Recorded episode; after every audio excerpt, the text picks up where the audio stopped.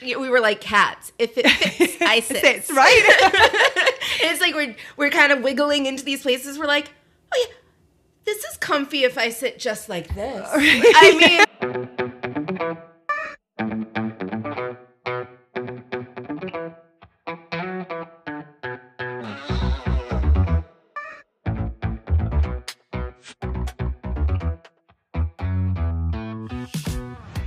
Hello, hello, hello, and welcome to Well Shit. It really is that simple. I'm Claire. And I'm Serena. On this podcast, we help you to understand about your 12 universal needs, why they are currently not being well met, how to meet them in ways that work for you, and how to consistently do so in quick, easy, and simple ways that fit seamlessly into your life. We'll also help you to understand how doing so will have a positive ripple effect in literally every area of your life. If you like what you hear, sign up for more support with meeting your needs with your weekly Universal Needs Notes at theuniversalneeds.com. And enjoy the show. Hello, hello, hello. Hey, everyone. So how are we doing this morning? It's kind of a gloomy, cold, rainy day on the island, which makes everything a little bit more challenging. Well, given the fact that I just spent a few moments there trying to change my setup because I thought there was a reflection on my pop screen and discovered it was actually a piece of fluff on my monitor. So, yeah, that's where we're at this morning. Yeah, and a lack of coffee, trying tea for caffeine. Let's see how this goes. No, I have hope, but I mean... Well, I do decaf normally anyway, so I'm on the ginger tea in the hope that I'll get a bit of a zing, that will help as well. But actually, I think it's kind of... it's go off the back of our last podcast, it's kind of perfect that we're where we are this morning because we're talking about control this morning. And perfectionism and control tend to... kind of show up often side by side because our tendency to want to be perfect, we tend to try to create perfection by trying to control everything. And so it's kind of perfect that the last podcast we recorded actually quite late at night. So we were in a space where we probably weren't going to be perfect. And we did that consciously. That was like a mindful decision. Let's do it now because we know it's probably not going to be perfect. And that's exactly what we want for that episode. And it's kind of also... interesting in a good way that this morning we're doing something about control where we're not in a space where we're going to control, like we wouldn't, I mean, even if we were still in that space. I mean, we're both recovering people who very much spent a lot of their time focusing on trying to control things, right? Yep. Trying to control the situation and. Absolutely. And like recovering perfectionists. So the fact that we're doing this podcast now where things are a little kind of lower energy than they would normally be when we start recording, I actually think is quite a good thing. I think it fits very well with like we're not controlling everything because there was a time where I think we would have gone, you know what, we're not recording this morning. We're not in a space to create the perfect podcast. We're not going to be able to control all the things because we're not as on our game as we would like to be when we're recording. But in actual fact... I actually think sometimes things come up when we're not in that ding, ding, ding, like quote unquote perfect or like completely on our game space that sometimes I don't think would come up when we are. So I actually think it enriches these conversations and it makes them more real and more authentic and more whole in the fact that we kind of cover all the aspects. That's, I don't know how you feel. That's how I feel about it. Yeah, my off the game brain it's fantastic. Right? It's creative. It's... confusing, but I mean, it will take you on an adventure. So, and if you want real, this is the way to get it. Yeah. So today we're going to talk about how the need to have control is actually controlling you. A lot of people struggle with the need to have perceived control, and I use that word perceived because control, we'll get into it a little bit later, it doesn't exist. Well, it's more of an illusion, isn't it? It's like we think we're in control, but actually, not really, not in the way that we think that we are. When those like, yeah, I've got this, I've got it, everything's under control. Really? Are you sure? Maybe not. I'm not going to show you the flip side of the coin, but the reason for this is a lot of people do not have a well met security need. And this is about your physical and emotional safety. Yeah. So the belief is if I have control of things, that'll be safe. And it's a strategy to get our security need met. Mm-hmm. But in actual fact, control is an illusion, as Claire said. Isn't there something else we spoke about recently that was an illusion as well? Oh, it's that thing that tends to show up with control, right? Perfectionism, and like perfection is an illusion, and control is an illusion. Isn't that funny? Hmm. Funny how those things work. Yeah, absolutely. But it's also an illusion that we tend to buy into. Oh, definitely. Like, I mean, we're on the David Copperfield train with the magic show there. We're like, oh yeah, like people. That's such a good to be able to say I got this. Mm-hmm. People feel like that's I'm in control of the situation. No, I got this. Means I know how to meet my needs. Like, right. Throw it at me. Absolutely. And the thing is, it's an illusion that you and I both bought into for a long time. Like sometimes I still am like, oh, you're not real. Yeah. I see you creeping in there. That's not how this works. Yeah, it's that realization of that we've spent a long time trying to control because we thought it was possible to control. And there are things that we can influence and there are things that are completely 100% within our sphere of control, but not normally the things that we're trying to control when we think that we quote unquote have control, right? Absolutely. And as you said, there are things that we can control. And the only things that we can control are our own actions, our own choices, and our own behaviors, mm-hmm. how we choose to respond to what's happening in life, right. That's what we can control. Right. And even that, I'm like, I don't even like using the word control when it comes to those things. Mm-hmm. I personally, control feels tense to me. It feels like restrictive, like limiting.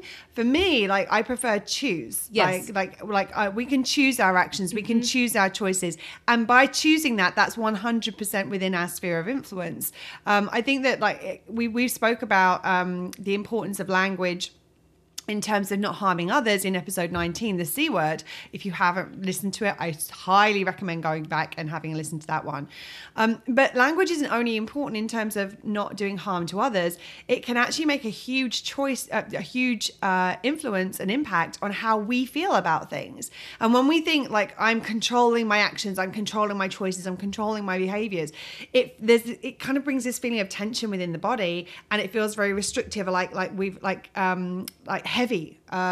Whereas when I think, I'm choosing my actions, I'm choosing my choices, it feels like I can breathe. Like that control, like I feel like my breathing's almost restricted when I think about it. When I think of like choosing something, I'm like, I can choose that. That's something I can choose, and it's 100% within my sphere of influence. So I just wanted to jump in there because we'll do another podcast episode without doubt about language use and how language can support and not support our needs so well. Because I know it's been a big thing for you personally. It's been a big thing for me personally. But I just think that even using this word control when it comes to ourselves, it can really affect how we feel, and it can affect our needs. And to tag on to something that you just said, now I just got to remember what it was you just said. We're going to be imperfect on this episode too. Yeah, you're not getting the edited version. So take a moment, take a sip of your coffee while I think of what I was just talking about. I'm going to have a sip of my tea. We're talking about language and about... Yeah. Not using the word control, about choosing. I got it. Control is a constricting word. Yes. And like Claire said, it really kind of binds you and it boxes you in. And just the usage of that word, it's like, ooh, like it's almost like your body tenses up. Yeah. But choice is empowering, and empowerment and choice actually meets one of your needs. Mm-hmm. And I know we're going to go into it more. It actually meets more than one. Yes. There's one it has a massive impact on, but there's others as well. Choice has helped me with my own self-empowerment and my personal power in ways that, I mean, we're going to get into it a little bit later in this episode. This was something that I really struggled with at first. And I got to say, it's really quite funny thinking about the fact that, I mean, you said something that was really important there, which is that word control is constricting. It's like putting you in a box.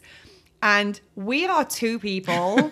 If anyone tries to put us in a box, it's like, fuck your box. Yes. Screw your box. I don't want to be in a box. There is no box. Just like, punching out of it. Oh, yeah. I almost took out a headset there, punching. I mean, that's how boxes, like, I get angry. I almost took out the podcast setup trying to punch away from the invisible box. No box is here. And it's interesting how if we perceive that anybody else is trying to put us in a box, oh, hell no, that's not happening. But we put ourselves in this box for so many years. Like, we were like, oh, this is kind of a cozy box. We didn't realize it was a box. We didn't see it as a box, and we didn't notice, hold on a second, I'm putting myself in a box. I hate this. Like, we were like cats. If it fits, I sit. It fits, right? It's like we're kind of wiggling into these places. We're like, oh yeah, this is comfy if I sit just like this. I mean, like, you have to get yourself into the perfect position. No, you're... Yeah, and the funny thing is that in these days, if we think that, like, we're more aware of it now. Definitely. And also, I mean, we're both Sagittariuses, and obviously we've got different elements in our charts, but that kind of sense of freedom and adventure is a big thing for us. So, like, now, even if we notice that we're starting to put ourselves in some kind of box, it's like, oh, hold on. There's another way. There will always be another way of doing this. No boxes here. So It's just, I just thought it was really funny when you said that. I'm like, oh my goodness, you're right. And we were putting ourselves in boxes, and we hate that. Yeah. I mean, like, as you're talking, I'm getting that kind of feeling. I'm like, oh, yeah. I get kind of itchy. I'm like, nope, I got to stretch. And I breathe. And the more I realize it's an illusion, I'm like, it's like sunk in so well that it's just an illusion. I'm like, I don't even want to use the word anymore, because I'm like, you can't, like, there is no box. Right. The box is in your imagination. And that's the funny thing is that the control is an illusion. So that control box doesn't exist, but the impact that the perception of that has on you, it still constricts you as if you were in a real box. It's almost like you're in a plexiglass box where, like, it doesn't look like there's a box there, but all of a sudden, if you try and, like, push against, it's like, oh no, I can't breathe, and I can't stretch, and I can't move, but I can't even see why, because I can't see the box, because it's not really. I mean, it's a weird, like, when you actually kind of break it down, we're all mimes. Weird. Sorry, we're all mimes, right? Like, yeah, like, let me out. It's like just step out. Right. Absolutely. And it's kind of funny because the more we try to control others in outside situations, the more we actually realize we don't have control. Right. So I'm going to jump in here. So the less safe we feel, because remember, this is often linked to the security need. And so because we feel less safe. Because we feel less safe, we try to get more control. Right. Like, I'm like, well, Millie, that's so seamless between the two of us. I love that. It was like, oh, hold on a second. Oh, no, I get it. I see where she's going with this. I'm picking up what you're putting down. I knew you would. So when we realize we don't have control, all of a sudden we're like, oh, no, I don't have that. I need it. So we try to take more control. Yeah. And then we realize we don't have control. And then we try to take control more. Right. And then so on and so forth. And don't get yourself into an and spiral. Oh my goodness, no. Because the more we try to control, the less safe we feel. And I just want to kind of just jump in there, like, how interesting this is. And this shows up so frequently with needs, which is that by trying to meet a need, we often compromise needs. And what's really interesting in this situation, and this comes up very frequently with a lot of other needs as well, by trying to meet our security need, we actually undermine and negatively impact our security need because of the strategy, because of how we're trying to do this. And this is why we always say, like, how you try and meet your needs is as important, if not more important, than it is to know what your needs are, because the how can make such a huge impact to the feeling that we have. But also, it can actually be, if we're not mindful of the things that will actually affect the how in a way that will mean that it will meet our needs better, we can be doing this thing over and over again, trying to meet the need, and hold on a second, actually, it's compromising the need. I'm just trying to think right now, like, which episode we went into. I think it was maybe episode 3, where we went into the into the what our needs are and how, and we talked about the red-green spectrum. If you haven't gone through them, I highly recommend going back and listening to those first few episodes that we recorded. The Move Over Mazda, we do a little overview, and then we kind of drop into some of these concepts at a deeper level. But really understanding the way that we meet the need is so important, and this is one example of why, because if we don't understand the best ways of meeting our needs, we can be doing something to try and meet our need and actually be costing the very need that we're trying to meet. And in addition to that, you could be trying to meet this one need and doing these things that really aren't meeting the need or actually costing the need. And you're actually costing all of these needs because you're so focused. I got to do this. I got to do this. I got to do this. And this one, you're not even doing it. And then there's 20 other things that are getting impacted. And then you come out of this situation, you're like, well, that's done, but fuck. Right? Like, where did these come from? Well, that came from you trying so hard to meet this need in a negative or non-effective way. Right, exactly. When we're taking the wholeness of our needs into perspective, we're able to see like, oh, I can meet this need in this way, but it doesn't quite feel good over here. Right. Wait a minute, I can do this, which it meets this need and it meets these needs? Yeah. Holy crap. Like, there is that option. You just have to doing it. You have to find it. And sometimes it doesn't look the way that we think it should. It's not the way that we, may want it to. We can't control how it looks. And it may not be the way that it has looked for a long time. It may require some change. And actually, I'm really glad that you brought this up. We're going to do an upcoming podcast on the needs formula, where we start talking about this, like where we need to make sure that there is a balance where it's the way that we're trying to meet a need isn't costing a bunch of needs. And I've got an amazing story to tell about some work that I did with some high-end clients several years ago, which just so perfectly illustrates and highlights that you can be doing something to meet your needs and not being aware of just how much it's costing your needs on the flip side. So we will get into that in another podcast episode. Stay tuned. So it's important to say that this can be very helpful to be aware of, because as the attempt to have perceived control is an attempt to get our security need met. When we learn, welcome to Key West, whoever's just flying in. When we learn how to meet our own security need in nourishing ways and fulfilling ways, our perceived need for control reduces and in some cases can disappear completely, because control is an ineffective way to try to meet our security need. If we find effective ways of meeting our security need, the desire to use that strategy melts away. It's like we were talking about on one of the previous episodes. If we believe this is the only way that we can get it, I think it was the perfectionism episode, I think it was the last one we were talking about, where it's like, if we believe that we have to be perfect to get our needs met, and we get our needs met without being perfect, oh my goodness, it actually starts to undermine that belief. The same is true with this one. It's like, if we believe that we have to have control in order to be safe, to get our security need met, or if we get our security need met without having control, it kind of undermines that belief system. And that can help us to kind of reduce and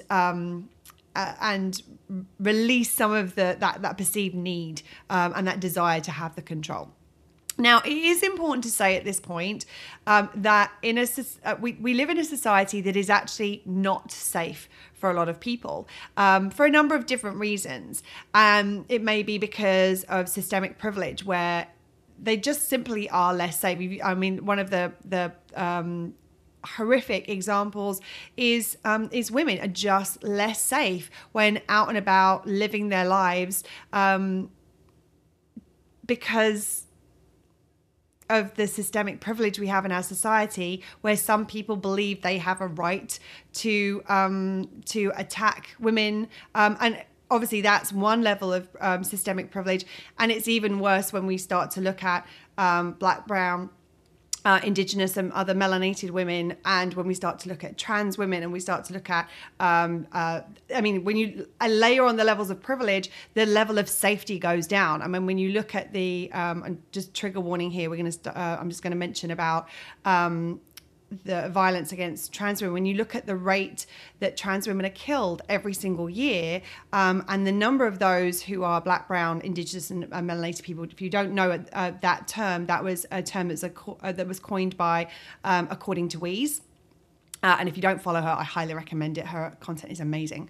So it's important to be aware that our society is just not as safe for some people that it is for others. The security need is always going to be affected until there is systemic change that means that we are no longer, as women feel unsafe, and those people who are more marginalized than we are also less safe. So as we learn to meet our own needs, and especially for those of us with systemic privilege, as we learn to meet our needs, we need to be a part of creating systemic change in our society so that we can all feel more safe and secure, so that our security need is not going to be compromised by our social environment. And because remember, with that interconnectedness piece, if somebody else, the more barriers that somebody else has to getting their needs met, and therefore the less their needs are met, the more it's going to affect us and our needs as well. So we need to be a part of recognizing that objectively this world is not safe for a lot of people. And so not only do we want to start to meet that security need in whichever way we can within that context, so we feel more safe and more secure than we did, but we actually need to also be a part, especially where the world is a bit safer for us because we have more privilege, to be a part of creating that systemic change in order that those needs are not being compromised for anybody. Because ultimately, and I think we also need to do an upcoming episode on the forest, the trees in the forest. Yes. We'll get into that. I think we've kind of mentioned it, but the relationship between us as individuals and our social environment, like we're trees and we live in a social environment and a physical environment that is the forest around us. And we're going to do a podcast explaining about that relationship a little bit better. But I just wanted to say, like, because it's very easy with those of us with systemic privilege to go, oh yeah, I can meet my safety need. It's easy to meet my safety need. Well, yeah, if you have more systemic privilege, it is easier for you to meet your safety need. If you don't have those levels of systemic privilege, you have way more barriers to overcome in order to create safety. And even there is a limit to what we can do for ourselves, because that lack of safety is a systemic issue that's caused by the environment that we're in and the other people that are in that environment. So we want to be aware of, okay, we need to start changing that system and do our part in order to be a part of creating that change. Sorry, that was... No, thank you for that. I'm just kind of... that wasn't initially in there, so I'm taking it all in. That was my pause. Like, yeah. Thank you for putting that all out there, because, I mean, I think that's really important. And for people who hold privilege, that's how I started learning. Right. Just the little bits of information, then dive a little bit deeper, because it is important to remember we do not all have the same privilege, and we don't have the same layers of safety. And therefore it's harder for some people to get their needs met than it is for others. Mm-hmm. Like coming back to needs, it all comes back to needs. And the reality is, it is just easier for some people to get their needs met because they don't have those barriers. It doesn't mean to say it's easy. It's just easier than it is for the people who have those levels of barriers. And the more barriers there are, obviously, the harder it is for them to get their needs met. The further away they are from that level of fulfillment that those people who have privilege have. Mm-hmm. And back to, I don't want to kind of move on, Right. It's like, how do you move on from that? Because I kind of want to go down into it more, but I know we'll get into this in a further episode. There will be more podcast episodes about this, without doubt. Yes, definitely. Yeah. So back to control a little bit. Well, a lot of it, because that's what the episode is about, I guess. I really, really, really struggled with control. Mm-hmm. It's kind of funny. We were trying to come up with real life examples for me. It was so hard to remember them all because there were so many instances where simply if it didn't look a certain way, it wasn't successful. And actually, I want to go one step further. If it didn't look your way. Yeah. Because I'm saying that this is not me pointing the finger at Serena. Mm-hmm. I used to be the same way, so I completely get it. Well, in perfect to one person, my level, if it's something I'm doing, my perfect is even higher. So yes, mm-hmm. very much so.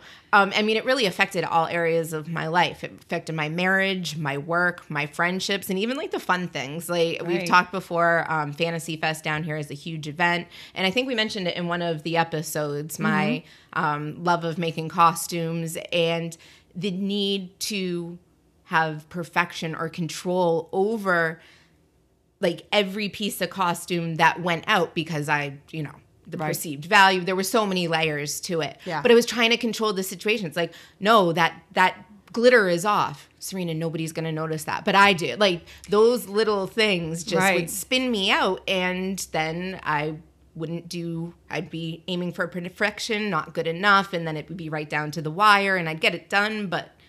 And it's interesting, actually, because this kind of dovetails with something we talked about within the Self First series. Like this example that you're giving, it wasn't also just about the costuming. I've remembered like how many times had you and I spent hours putting these costumes together for this one evening. And then when we were with a big group of people. And when some of those people decided they wanted to do something different to what we were doing, I remember it really affected your experience of that night. And because you weren't in control and you wanted to control what the night looked like for everybody because you had an idea in your head of how it was going to look. Yep. And when they went a different way, I mean, literally physically went a different way. I was like, oh, okay, they've gone. And I remember like that one instant, it really affected your night. And it did for me too. Like I was like, oh, I thought we were all going to hang out tonight. I think everybody was a little bit like, yes. Oh, but for me, it was everybody else was on. I was like, are you fucking? I mean, I took it to a like internally. It wasn't. I didn't, try to affect anybody else's night. But I'm a high energy. You put me in a costume, I'm done. I'm just all in, all extra, all on, the whole shebang. And I was just really quiet. I was just like, yeah, no, I'm and I immediately knew. I'm like, what's going on? Like I can tell something's going on. And that ended up controlling the night. It did, and it actually ruined your night because. I remember I don't even think we stayed out. We went home. Yeah. But the interesting thing is that this kind of dovetails quite nicely with, we mentioned in the Self First series about Serena's birthday party this year, where again, we had a significant group of people. It wasn't quite as big as the other one, but it was a significant group of people still. And it was remarkable seeing, having done the needs work, the difference in you between that experience and this experience where when other people went off to do things, you were like, oh, cool. Okay. Well, we might see you later. We're doing this. And that was the thing was that we chose, like looking at that difference in language again, you chose and you knew that I was with you the whole night, no matter what happened, because that was what I was choosing. I wanted to be there. I wanted to be a part of it all night. And there were a couple of other people for whom that was true as well. And I think there was probably maybe two or three, I think there were three people that were actually with you all night, that no matter what happened, maybe two. Yeah. No, it was three. Yeah. Once we picked up the third person. Yeah. Yeah. There was just those. And one of them was a dear friend that I love, but very random in the mix. Like it was Claire, my husband, and then another friend. But it was magical. And somebody went, oh, this person went to dinner. Good, they need to eat because if they eat and come back, they're going to be so much more fun, better, not, like why wouldn't I? They're going to enjoy it more. They're going to enjoy it more. Let them, okay. Like, and I remember you saying to me, like, these are the people I want to be with me all night, and I know I'm going to have a good time. And the cool thing was, we had a great time when there was a huge number of people with us. We had a great time when there was just literally the three or four of us, because I think it was three of us before we got to that point where we picked up the fourth person. Yep, and then other people came back, and it was like, oh, you came back. Awesome. Come on, we're still having fun. And then we had dinner. We ended up eating with them, even though they'd already eaten. So we all like hung out a little bit more. And then some people were like, actually, you know what? I'm kind of feeling it. I think I'm going to go home. And you're like, cool. And it was so interesting because, and the interesting thing also was, like, from my point of view, this night, it didn't end the way it was quote unquote supposed to. Not at all. I actually, after my friends, the first group of friends were like, we do one more bar and it's over. And I'm like, yeah, no, go, like, cool. Thank you for coming back. Like all of the things. Right. And then we got to the next bar and I was like, I'm done. Like, This was because we started early. Yeah, like we started like 4 p.m. So it wasn't like we'd been out for 2 hours and had decided to call it. This was, I mean, we'd probably been out for like 6 or 7 hours. It was like 12:31. Yeah, exactly. And so, I mean, we wanted to go sing karaoke, and that was the end of the night. And that's always like an amazing end to the night, and it usually goes till 4:30 or so. And so much so that when we, because we actually did a little stop at the same place earlier on in the evening, and as you may or may not remember, the theme of this party was "All That Glitters Isn't Old," because it was a significant birthday for Serena, and so we had glitter. Like Serena had actually hidden glitter somewhere in this bar, so we could return to it later and have fun. That if we didn't have any glitter left by that point, we could still have some glittery fun when we got to our final stop. We never made it. And it was like, and it was interesting because on both sides, I had an expectation because I was the one who planned and organized everything that we were going to end up at this place at the end of the night. And years back, I would have been like, oh, like that, like it didn't go the way it was supposed to, i.e. the way I thought it was meant to go. I wasn't in control of it happening the way that I thought it was meant to happen. And it was so funny because when you were like, okay, I think I'm done, I'm like, and all night, I'm just going to say, all night Serena kept saying to me, I'm having such a great night. I'm having so much fun. I'm having such a good time. And I'm like, did you have a good night? Like when she left, I'm like, did you have a good night? She was like, oh my God, it was so amazing. I'm like, if you had a good night and this is you done, awesome. Like that's amazing. And it was interesting, like on both sides of that, how in previous years we would have controlled the situation or tried to control the situation or been disappointed or it negatively impacted our needs when we weren't in control and it didn't go that way. Kind of letting the situation control your emotions. Right. So the control doesn't work in either way, because if she at the end of the night was like, oh, but I thought we were going to do this, coming from a place we're really not there in our friendship anymore. Right. And from a place of self first, I'd be like, no, I'm actually tired. Let's do it this time or, whenever. Let's do it another time, right. But, I mean, the situation didn't control. And it was, I mean, it really was just amazing because there wasn't any, like if at any point there was a control element to that situation, the next part of the evening wouldn't have happened, and it reminds me in a lot of ways of a similar situation I was in with a friend whose birthday it was many, many, many years ago. I mean, we're probably talking 15 years ago, and we were doing the Circle Line pub crawl in London. Whereby you're meant to do a drink for every stop on the Circle Line, which used to be a circle and now isn't. Kind of looks like a lasso. It's kind of weird. But we attempted to do it a couple of years earlier, and we actually got beaten by the licensing laws in London because you didn't have 24-hour licenses at that point, and there was nowhere to get drinks at the like last 3 stops that we were supposed to. We were like, oh, we didn't complete it. So a few years later, we made another attempt to do it again.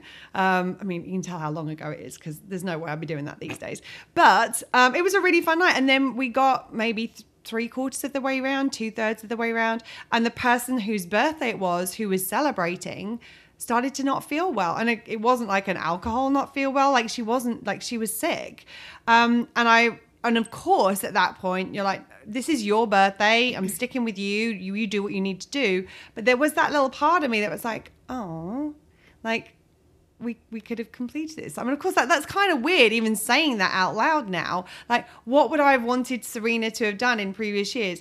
Like, fought through and not enjoyed going to karaoke just to be at karaoke because that's how I thought it was supposed to. I mean, when you put it in those terms, like... You sound silly. I do. That sounds ridiculous. But it's true. Like, that's often what, like, if you think... And I think sometimes that helps us in terms of this control thing. When you actually word out and speak out, put into words what it is that you're feeling disappointed about, like, oh, hold on a second, this is not a great way of approaching this. No. So and I know that you used to have this challenge with vacations, right? Yes. I love planning trips, and I always try to find like the coolest little things to do. And I used to, as I said, have a little issue with control, and I'd just tiny, just a little bit, bitty bit.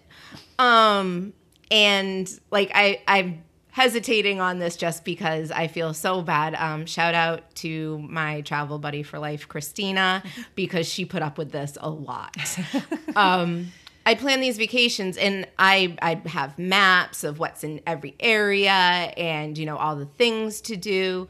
And if something didn't go right, I would absolutely lose my shit. Total meltdown, like on a pendulum swing, like, whoa. I mean, I've said her name, so Christina, I hope you don't mind. I'm gonna reach out and check with her to make sure she's okay with the shout out on this, just so everybody knows. But there were times where I remember we went to San Francisco and we got dropped off like 2 miles away from where we were supposed to be. Oops. She's like, "All right, let's walk," and I start like. I'm huffing and puffing, and I think I was probably crying. I know I'm like swearing, and all of a sudden the distance between us just gets a little bit bigger. What's really funny is that you put your hands in front of the mic as you demonstrated that, and you sounded more distant from the mic as you were trying to indicate it. It was kind of funny. I'm great at these sound effects. And it come to my, she was letting me have, I mean, props to her. Most people would have been like, "What's wrong?" "Oh no," trying to placate me. She's like, "You take your moment, you calm down, and you come back when you can be an adult." Right. Pretty much. And I mean, our trip was amazing, and it was every vacation. I mean, I don't know if I've ever had a perfect vacation, but I've learned to take those imperfections and take what I was trying to control and let it be the adventure. And like, who knows where it's going to end up now? And losing that control, that sense of the need to control things has let me like really go with the flow, and it's put me in places I never would have been. It's introduced me to people I never would have met. I've gotten into situations where I'm like, actually, this worked out a little bit better. Well, that's exactly what I was about to say, actually. I was like, the amount of time that having control is making it look a certain way or wanting it to look a certain way. And actually, when you can meet that security need well enough that actually that desire for control melts away, it's incredible some of the things that happen when things don't go the way that were planned. Like I can't think of the. I mean, there's so many examples of this where it's like, hold on a second. A quick one I'm going to say is Claire's celebration of Life Day. The first year that we celebrated it, it was one. If we had a general idea. Ideas are cool. We're not saying like don't have a plan, don't just go willy-nilly through life, but. Be flexible. It was a loose plan, but there was a plan in place. Right. And if we had been like, oh, we have to be here, and this time we have to be here, and we're doing this, and we're doing this, that whole day was a mishmash of just how it happened. Just awesomeness. Actually, and it was actually the second year we celebrated. The first year we just did drinks, remember? I'd had a day, like I'd been by myself most of the day, and then you and Joe came and joined me, and we had... we went to drinks. We saw, I think we saw Dave perform. We ended up at Barbie's. Yes. It was just like it was a much lower key celebration than the one you're talking about.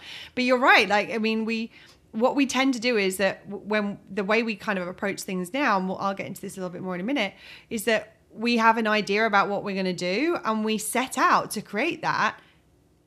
And then we're flexible. It's like, oh, hold on. If that's not happening, okay, we'll do something else, and we'll see where it takes us. And it can be, I mean, it's almost, I mean, it feels almost borderline magical at times. It's like, whoa, how did we end up here? Another example is the unbirthday party that I threw for Claire, and it was a surprise party with characters and all of these things. And we were just a teeny bit behind schedule, and some communications were off. And all of a sudden, Claire walks around the corner, and we're setting up.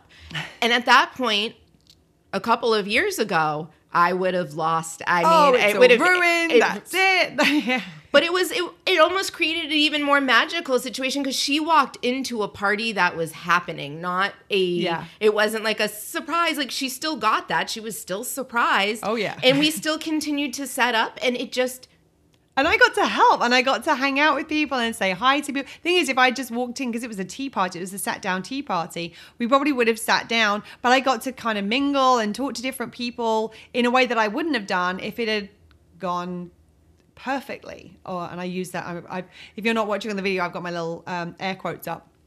Or if I think you have an air quote an air quote voice. Oh, do I? You do. You're like, perfectly. Okay, so I'm gonna watch for that now. That's, you know, I'm gonna be now. You're like, doing it. You're like, oh, is she air quoting everything now? That's a bit ridiculous. I think sometimes I use my air quote voice for the outro as well. Like I think sometimes it pops in there a little bit. That's where your for radio voice, right? But this is something that, I mean, you found affected like all of the areas of your life as yes. well, right? Yeah. I mean, with my marriage, stopping trying to control how discussions went, the need for control just in relationship. Like the second that was relinquished, it was like, okay, because it no longer and I get had to enjoy it more. Yeah, it no longer has to be in this box. It can do this. And sometimes we find some cool things that we really like in these outside areas where if we were trying, like me trying to control the situation, I'm like, no, this is the box we're going to be in. And like, yeah, saying it, I feel ridiculous. I'm like, what was I doing in a box? Like, who gave me a box to play with? And you were putting other people in boxes as well. Like, we both were. And it's like, hold on, we were putting ourselves in a box. We were putting our relationships in boxes. We were putting other people in boxes. Like our friends, work had to look a certain way. And people had to act right. this way in relation to me for me to feel that this was going well. And it's like, no, all right. You know what? Like, work can be an ebb and flow too, and not everybody has to like me. And it's like, okay, I don't see what you don't, it's not right. to like, but cool. You have an option. You have the choice not to like me. That's your choice. Great. Cool. I'm glad you're making choices. Yeah, absolutely. Stay out of the box. It's not a cool place to be. Like, as I'm waving from. Get rid of the box. Like, no more boxes. Yeah. It's funny how many boxes that we put in our lives because of control. I mean, I know that I've had a long journey with this, and this combines, as I've mentioned at the beginning of this podcast, perfectly with the last episode that we did on perfectionism, because I wanted things to be perfect subconsciously to get my needs met. Like I believed, like I had a subconscious belief that that's what would happen, that if by being perfect, I would get my needs met. And I believed I was the only one. I mean, I know so many people who either were in this space, are in this space. I believed I was the only one who could do it. I was the only one who could do it perfectly. I was the only one who could do it right. What I mean is I was the only one who would do it my way. And so I used to try to do everything myself because I believed it had to be perfect, and I believed I had to control everything to make it perfect, and that controlling everything looked like doing everything myself to ensure it was right, to ensure it was perfect. And I'm telling you right now, like, it's ironic thinking about the fact that I was doing that to try and get my needs met, because it was exhausting. I mean, it was costing so many of my needs without me realizing it. I didn't know that's what was happening. And it's been really interesting, like the last 12 months, like being on the other side of this control, like, mentality. And I mean, when you've been in a habit for a long time, these things still pop up at times. It's like, oh, hello, I'm still here. And like, oh, I see you. No boxes here. Thank you very much. But there are times, especially when things are stressful or things are intense, that those tendencies can kind of tend to pop up. The last 12, 18, 24 months have been a really great example of what happens when you can meet that security need well enough that you no longer have a desire to control it, no longer feel the need to have control. I mean, you look at what's happened in the last 12 months for me, and obviously we've all been in this pandemic. We've all been in this situation that we've that has been difficult and that we've been struggling with. But in the last 12 months, I fell down the stairs and broke my back. I got stuck in the UK, unable to get back to where my business partner was, to where a lot of my chosen family are, to the place where my heart feels probably most at home in anywhere in the world. I had to travel to another country in order to get into said country. And when I say, I mean, I make it sound, I mean, I'm kind of giving the light version of it, but I remember being on Zoom calls with Serena like summer last year where I would be sobbing, like I can't do this anymore. I cannot be just in one room. I'd been in one room for the majority of 18 months. and I felt like I couldn't breathe. I mean, I'd coped with that 18 months because I knew how to meet my needs, and I knew I was reaching the end of that ability to cope. I mean, I know I would have been able to cope, but it was affecting my needs so much. I'm like, we need to find a way around. And we looked at every option possible to try and get me here. Don't go through all the options. No, we're not going through all the options. I mean, when we get creative. I really thought out of the box on some things. We get like, really what about creative. This? Like, well, that's an option, yes. Which is what led me to go via Mexico to get in here. That was the option that we ended up choosing. And then I got back here, and then I had to deal with, as we spoke about, I think it was how to stop yourself from burning out. We talked about like when you're finally in that space where you can relax, and I think that's episode 18, where once you can finally out the other side of the experience that has had you burnt out, then you got to process the experience that led to being burnt out. That then happened. I then twisted my ankle. Now, as a dancer who hadn't danced in nearly 2 years, getting back here, dancing for 2 weeks, and then being laid up where I couldn't even walk for, I mean, it was a good month. Mm-hmm. I was probably off. I then had 2 really nasty viruses back to back that were not COVID, but really took me out at the knees. Like I was in bed with like fever and chills. Very unusual for me. It wasn't something that happened very often. Then I got COVID, and I mean, then obviously I was trying. I put in my application for my US working visa. So there was a huge amount of stress and pressure, and we went through so many things. Like our original attorney ghosted. I mean, there's been so much that has happened over this past year, and I remember. That we were talking about it just recently, and Serena was like, you want a great example of letting go of control? Your last 12 months, because at any one of those junctures, I mean, and there were times where it started to crop up. Like when I was stuck in the UK and couldn't get back, that like tendency of like, oh my God, like what can we do? Like we have to make this. And all of a sudden, okay.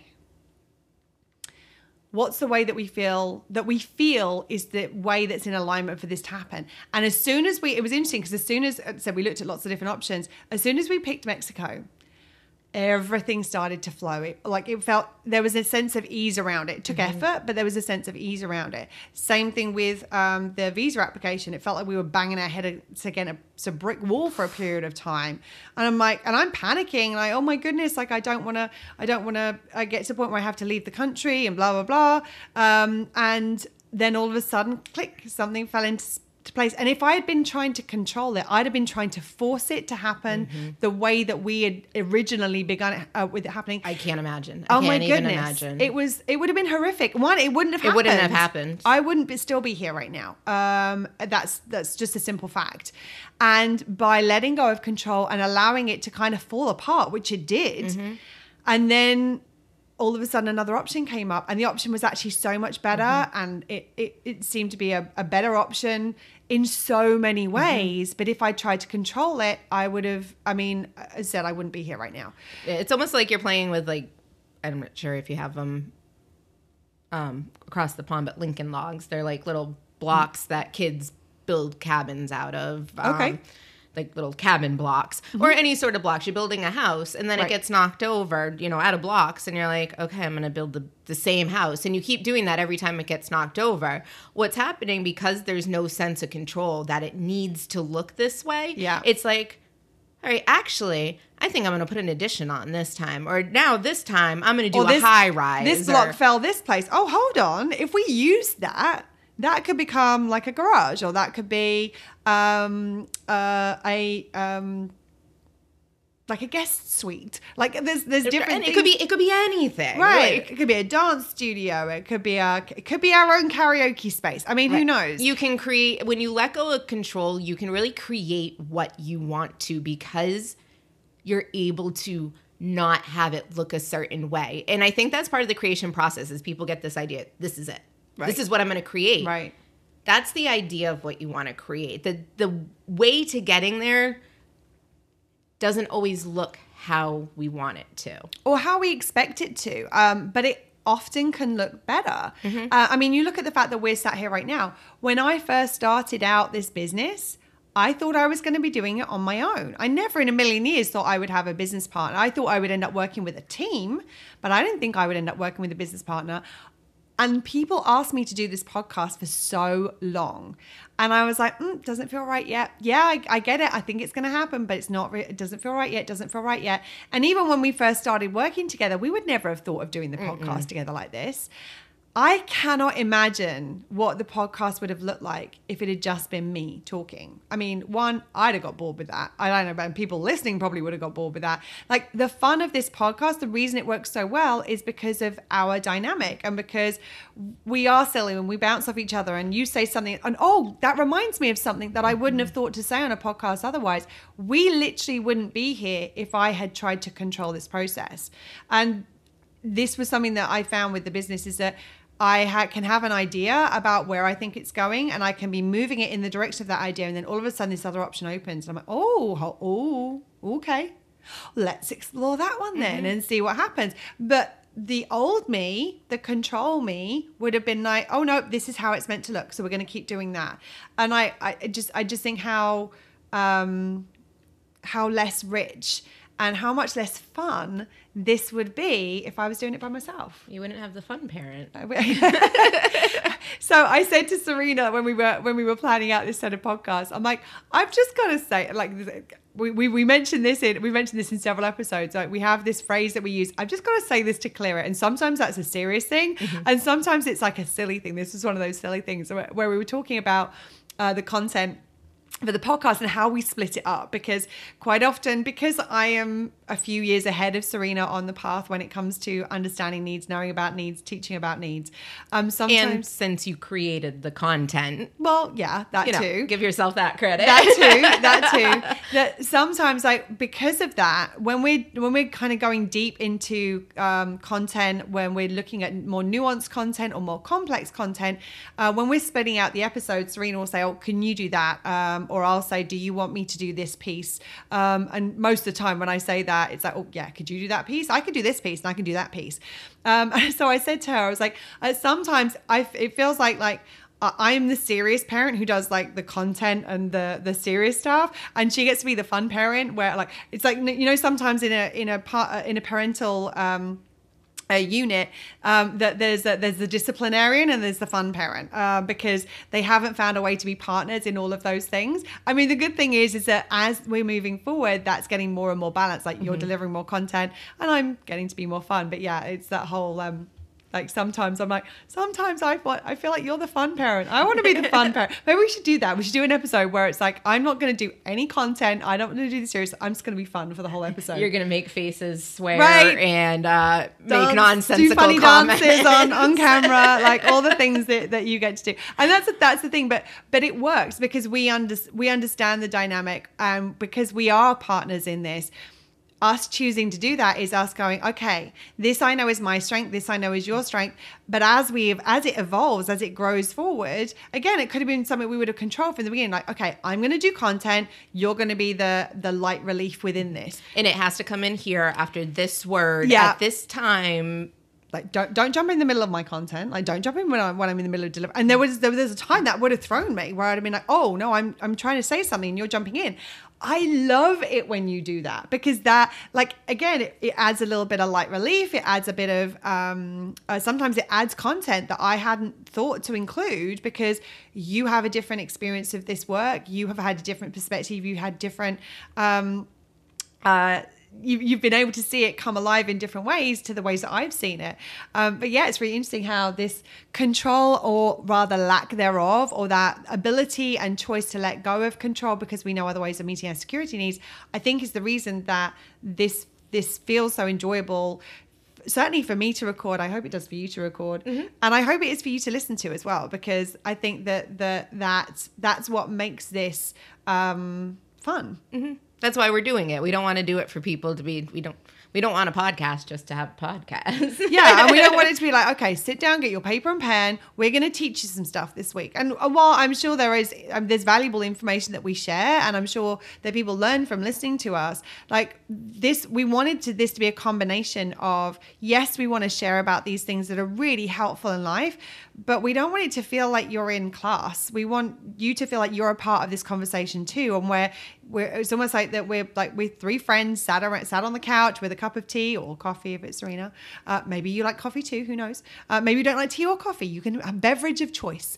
And we just sat down, like hanging out, having a chat, and because that's really how you began learning about the universal needs, wasn't it? Like that was what it was conversational. Yeah. It was not content. I mean, Claire actually controlled what she released to it. Like there was a conscious effort to actually, not. I chose. You did choose. I chose. I didn't control. I chose. Yeah. Because as we've said in further earlier episodes, the I've Got a Secret episode, we don't want episode number 8 for those who are wanting to go back and listen to that episode. She's on point this morning. Uh-huh. My train of thought is. I'm so sorry. You were saying about the I've Got a Secret episode. Oh, yes. Sometimes the content. Yes, we want to make what we share. There are things that you need to know to apply this content properly to your lives. That's why some and things, to not have it cost you. Yes, because have it work against you. We want to help you meet your needs, not to impact them in any way. So there's certain things that are held back and through choice. Yeah, and so it. This is exactly the conversations that Claire and I were having. Yeah. My experiences aside, I was getting this, and this is how I kind of grasped the concept. And then a little bit more, I was like, okay, you're onto something. This all came about by Serena was sat at one end of a couch. I was sat on the end of the other end of a couch with various beverages of choice, water, kombucha, whether we were having lunch, whether we were having dinner. And we were just chatting about our lives. And as we were chatting about lives, I would be like, oh, that's a need thing. And I would kind of mention about that. So we kind of wanted to create a similar kind of feel for you listening, that you feel like you're sat on the couch with us having this conversation where you're starting to learn about it in a way where it's like, oh, that thing in my relationship, oh, that's a needs thing. Oh, that thing that's happening at work, that's a needs thing. Because it's when we apply the needs to life that people really start to get it. Like I think people have an idea. They think they know what needs are. It's like, oh, yeah, I'm meeting my needs. I'm having a sleep. I'm having some water. I'm having a bubble bath. I'm doing my nails, whatever it is, which, as we've discussed on previous episodes, it's way more than that. At a base level, what meeting your needs is, but also the nuance and how this applies to different areas of our lives. It's not, the needs is not just, oh, something that we do that we want to fulfill. It actually becomes a tool that helps us to understand ourselves in situations, understand other people in situations, and understand how to navigate when things come up, or just understand why things have happened the way they are. And if we want to choose something different, be able to do so. And I want to say, on that is we want to invite you. We've said it before. Mm-hmm. If you have questions, if a situation's arise, reach out to us. Contact us through our Facebook group, Instagram,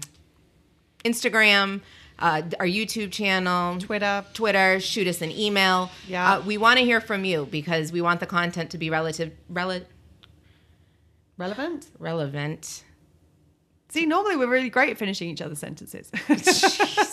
Can't even finish my own sentences today. And if you want to email us, you can find out how to contact us via theuniversalneeds.com, the website. Yes. Yeah, so get in touch. Like, let us know. And Serena's right. We want the content to be valuable to you, to be relevant. And if there's something you're struggling with, chances are you're not alone. There's probably a whole bunch of other people struggling with the same stuff. So by you asking the question, we'll be able to help all those people too. So I think that's it for today. Anything you want to add? Yeah, actually I do, because we've gone so long already. I want to just add a little nugget to the end. A little technique that helped me when the control came up, that word, that feeling, that just kind of energy of control, just stopping and taking a deep breath. Mm-hmm. Like, because that's that feeling of like, oh, no, there's a box. Just the box doesn't exist. Absolutely. And like dovetailing on the back of that, like once you've had that moment to stop and pause, asking yourself, what do I want to choose? Because that, again, just switching that language and looking at what do I want to choose versus what do I need to control, that trying to flip one to another, that can be a good way of starting to shift that pattern of, okay, I got to control this. Actually, no, what do I want to choose in this situation? Like, what am I trying to create? What's my outcome? And what do I want to choose that's going to help me to get there? So thank you for that little addition.